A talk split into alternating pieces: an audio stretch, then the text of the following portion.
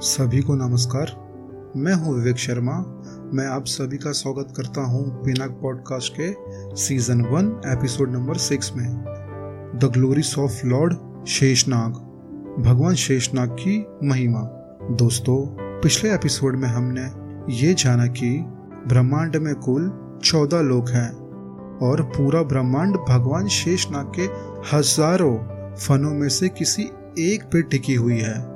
और शेषनाग का आकार इतना विराट है कि मानो जैसे कि एक पुरुष के सर पे एक सरसों का दाना रखा हो। ब्रह्मांड का इतना छोटा सा आकार है भगवान शेषनाग के सामने। अब भगवान शेषनाग की महिमा को जानने की कोशिश करते हैं। पताल ग्रह के लगभग दो लाख चालीस हज़ार मील नीचे भगवान विष्णु के शेषनाग अवतार रहते हैं। इन्हें भगवान अनंत या भगवान शंकरशन के नाम से भी जाना जाता है। दोस्तों, हम सबने ये सुना है कि लक्ष्मण जी शेषनाग के अवतार हैं। किंतु बहुत से लोगों को यह नहीं पता कि लक्ष्मण जी कैसे शेषनाग के अवतार हैं। चलिए इसके बारे में जानते हैं। भगवत पुराण के अनुसार मैंने आपको थर्ड एपिसोड में बताया, कृष्ण से बलराम का विस्तार हुआ और फिर बलराम से सदाशिव का विस्तार हुआ। और सदाशिव के विस्तार के बाद बलराम वापस अपना विस्तार करते हैं चार रूप अवतार में। तब पहले वासुदेव आते हैं, जो राम का रूप है। दूसरे शंकरशन आते हैं, जो लक्ष्मण का रूप है। तीसरे प्रद्युम्न आते हैं, जो भरत का रूप है। और चौथा अनिरुद्ध आते हैं, जो शत्रुघ्न का रूप है। तो दोस्तों, इस प्रकार शेषनाग, जो शंकरशन का रूप है, बलराम से आते हैं और बलराम श्री कृष्ण से आते हैं। हमने बहुत से लोगों को बहुत बार यह कहते सुना है कि बलराम शेषनाग के अवतार है और लक्ष्मण भी शेषनाग के अवतार है। जबकि यह सही नहीं है। सही तो यह है कि लक्ष्मण शेषनाग के अवतार हैं और शेषनाग बलराम के अवतार हैं। और बलराम का अवतार कृष्ण से हुआ है क्योंकि कृष्णा सभी अवतारों के मूल हैं। भले ही कृष्णा और बलराम भाई भाई थे। पर दोनों ही भगवान विष्णु के रूप हैं। मैं आपसे सिर्फ़ ये कहना चाहता हूँ कि कभी भी राम और लक्ष्मण या कृष्णा और बलराम के बीच में अंतर मत समझना, क्योंकि इन सभी का मूल रूप भगवान विष्णु ही है और सब समान हैं। आप इनमें से किसी की भी पूजा करो, वो सीधा भगवान विष्णु के पास ही जाएगा। अब थोड़ा और जान लेते हैं भगवान शेषनाग के विषय में। शेषनाग हमेशा दिव्य स्थिति में रहते हैं, क्योंकि उनकी पूजा तमोगुण या अंधकार के देवता भगवान शिव द्वारा की जाती है। इसीलिए उन्हें कभी कभी तामसी भी कहा जाता है। भगवान अनंत ज्ञान के, भौतिक प्रकृति के साथ साथ अज्ञानी आत्माओं के झूठे अहंकार के भी प्रमुख देव हैं। जब एक अज्ञानी प्राणी सोचता है, मैं भोगता हूँ इंग्लिश में कहा जाए तो आई एम दी एंजॉयर और ये संसार मेरे आनंद के लिए है। जीवन की ये अवधारणा उसे शंकर्षण द्वारा निर्धारित होती है। इस प्रकार शारीरिक अज्ञानी आत्मा खुद को सर्वोच्च भगवान समझता है। विनाश के समय, जब भगवान अनंत देव पूरी सृष्टि को नाश करने के लिए इच्छा रखते हैं, तब वे थोड़ा क्रोधित हो जाते हैं। तब उनकी माथे के बीच से त्रिशूल लिए तीन नेत्रों वाले रुद्र प्रकट होते हैं, जिन्हें संकर्षण के नाम से भी जाना जाता है। वे ग्यारह रुद्रों या भगवान शिव के अवतार हैं। वे संपूर्ण सृष्टि को नाश करने के लिए प्रकट होते हैं, और जब ब्रह्मा जी के बनाए हुए पूरे ब्रह्मांड का नाश हो जाता है, तब एक नाग शेष रह जाता है, और वो है शेष नाग इनका ना कोई आदि और ना ही कोई अंत है। और मैं आपको फिर बता दूँ, शेषनाग भगवान विष्णु के ही एक रूप हैं। शेषनाग के चरण कमल, गुलाबी, पारदर्शी पैर, के नाखून बिल्कुल दर्पण की तरह चमकीले और मूल्यवान रत्नों की तरह हैं। और जब शुद्ध भक्त और सापों के नेता बड़ी भक्ति के साथ भगवान शंकरशन को प्रणाम करते हैं तो वे पैर के नाखूनों में अपने सुंदर चेहरे को देखकर बहुत प्रसन्न होते हैं। उनके मुख की सुंदरता देखने में अत्यंत मनभावन है।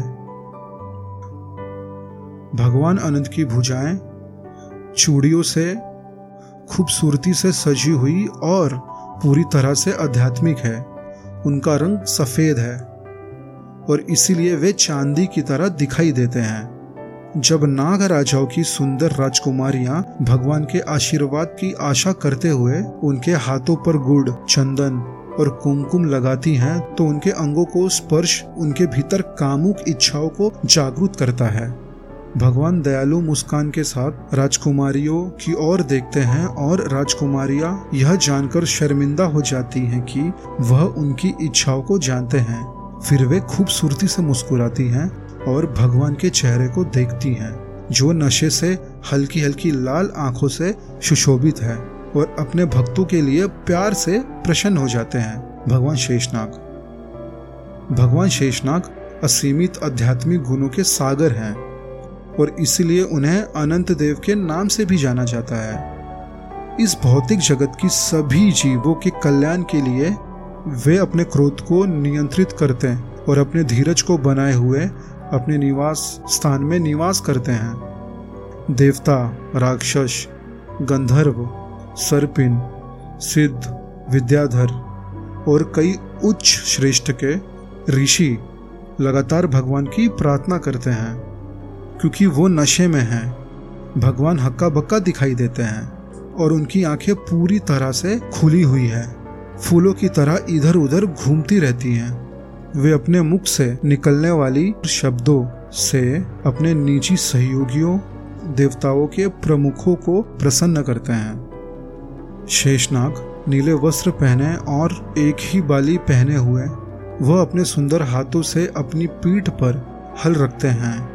वह इंद्र के समान सफ़ेद दिखाई देते हैं। वे अपनी कमर के चारों ओर एक सुनहरी कमरबंद पहनते हैं और उनके गले में हमेशा ताज़ा रहने वाले तुलसी के फूलों की वैजंती माला होती है। तुलसी के फूलों की शहद जैसी सुगंध से मधमस मधुमक्खिया माला की चारों ओर बहुत मधुर गुंजन करती हैं, जिससे माला और भी अधिक सुंदर हो जाती है। इस प्रकार भगवान अपनी अत्यंत उधार लीलाओं का आनंद लेते हैं।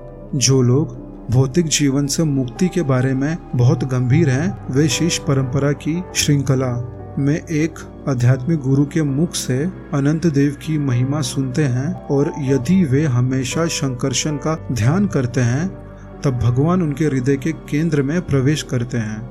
सभी को जीत लेते हैं। प्रकृति के भौतिक अवगुणों को और हृदय के भीतर की कठोर गाठ को टुकड़े टुकड़े कर देते हैं। भगवान ब्रह्मा के पुत्र नारद मुनि हमेशा अपने पिता के सभा में अनंत देव की महिमा करते हैं। वहाँ वे अपने एक दिव्य गायक, जिसे तंबुरु के नाम से जाना जाता है, उनके साथ अपनी रचना के आनंद में छंद गाते हैं। अपनी दृष्टि से भगवान का परम व्यक्तित्व भौतिक प्रकृति के गुणों को सर्वभूमिक सृजन और विनाश के कारण एक रूप में कार्य करने में सक्षम बनता है। परमात्मा असीमित और अनादि है, और यद्यपि वह एक है, फिर भी उन्होंने खुद को अनेक रूप में प्रकट किया है। मानव समाज सर्वोच्च के तरीकों को कैसे समझ सकता है? सूक्ष्म और स्थूल पदार्थ की यह अभिव्यक्ति भगवान के भीतर मौजूद है। अपने भक्तों के प्रति दया के कारण वे विभिन्न रूप प्रदर्शित करते हैं। भगवान सबसे उधार हैं और उनके पास सभी रहस्यमय शक्तियाँ हैं। अपने भक्तों के मन को जीतने और उनके दिलों को प्रसन्न करने के लिए वे विभिन्न अवतारों में प्रकट होते हैं और कई लीलाएँ प्रकट करते हैं। भले ही वह व्यक्ति कैसा भी हो कोई भी व्यक्ति जो सच्चे आध्यात्मिक गुरु से सुनकर भगवान के पवित्र नाम का जाप करता है, तुरंत शुद्ध हो जाता है। भले ही वह मज़ाक में संजोग से भगवान का नाम जपता है, वह और उसे सुनने वाले कोई भी व्यक्ति सभी पापों से मुक्त हो जाता है। इसलिए भौतिक बंधनों से मुक्ति चाहने वाला कोई भी व्यक्ति भगवान शेष के नाम का जप करने से कैसे बच सकता है? तो दोस्तों, अब आप ही बताएँ। और किसकी शरण में जाना चाहिए? भगवान असीमित हैं। कोई भी उनकी शक्ति का अनुमान नहीं लगा सकता। अनेक विशाल पर्वतों, नदियों, समुद्रों, वृक्षों तथा जीवित प्राणियों से परिपूर्ण या संपूर्ण ब्रह्मांड उनके हज़ारों फनों में से किसी एक पर परमाणु के भांति विराजमान कर रहा है। क्या हज़ारों जीवाओं वाला कोई है? जो उनकी महिमा का वर्णन कर सके। इस शक्तिशाली भगवान अनंत देव के महान और गौरवशाली गुणों का कोई अंत नहीं है। सचमुच, उनका पराक्रम असीमित है। आत्मनिर्भर होते हुए भी वह स्वयं ही सबका आधार है। वह निचले ग्रहों के नीचे रहते हैं। और आसानी से पूरे ब्रह्मांड का पालन पोषण करते हैं। दोस्तों, इससे एक चीज़ पता चलता है कि भगवान शेषनाग कितने शक्तिशाली हैं और उनके केवल नाम जाप से ही किसी भी व्यक्ति का उद्धार हो सकता है। आज के एपिसोड में बस इतना ही। अगले एपिसोड में हम जानेंगे कितने प्रकार के नर्क है और किस गलती की क्या सजा मिलती है। अगर आप लोगों को हमारा पॉडकास्ट पसंद आया होगा तो प्लीज़ फॉलो करना ना भूलें स्पॉटिफाई और इंस्टाग्राम पे। और अगर आप लोगों का कोई फीडबैक होगा तो हमें फेसबुक या इंस्टाग्राम पर ज़रूर लिखना। Thank you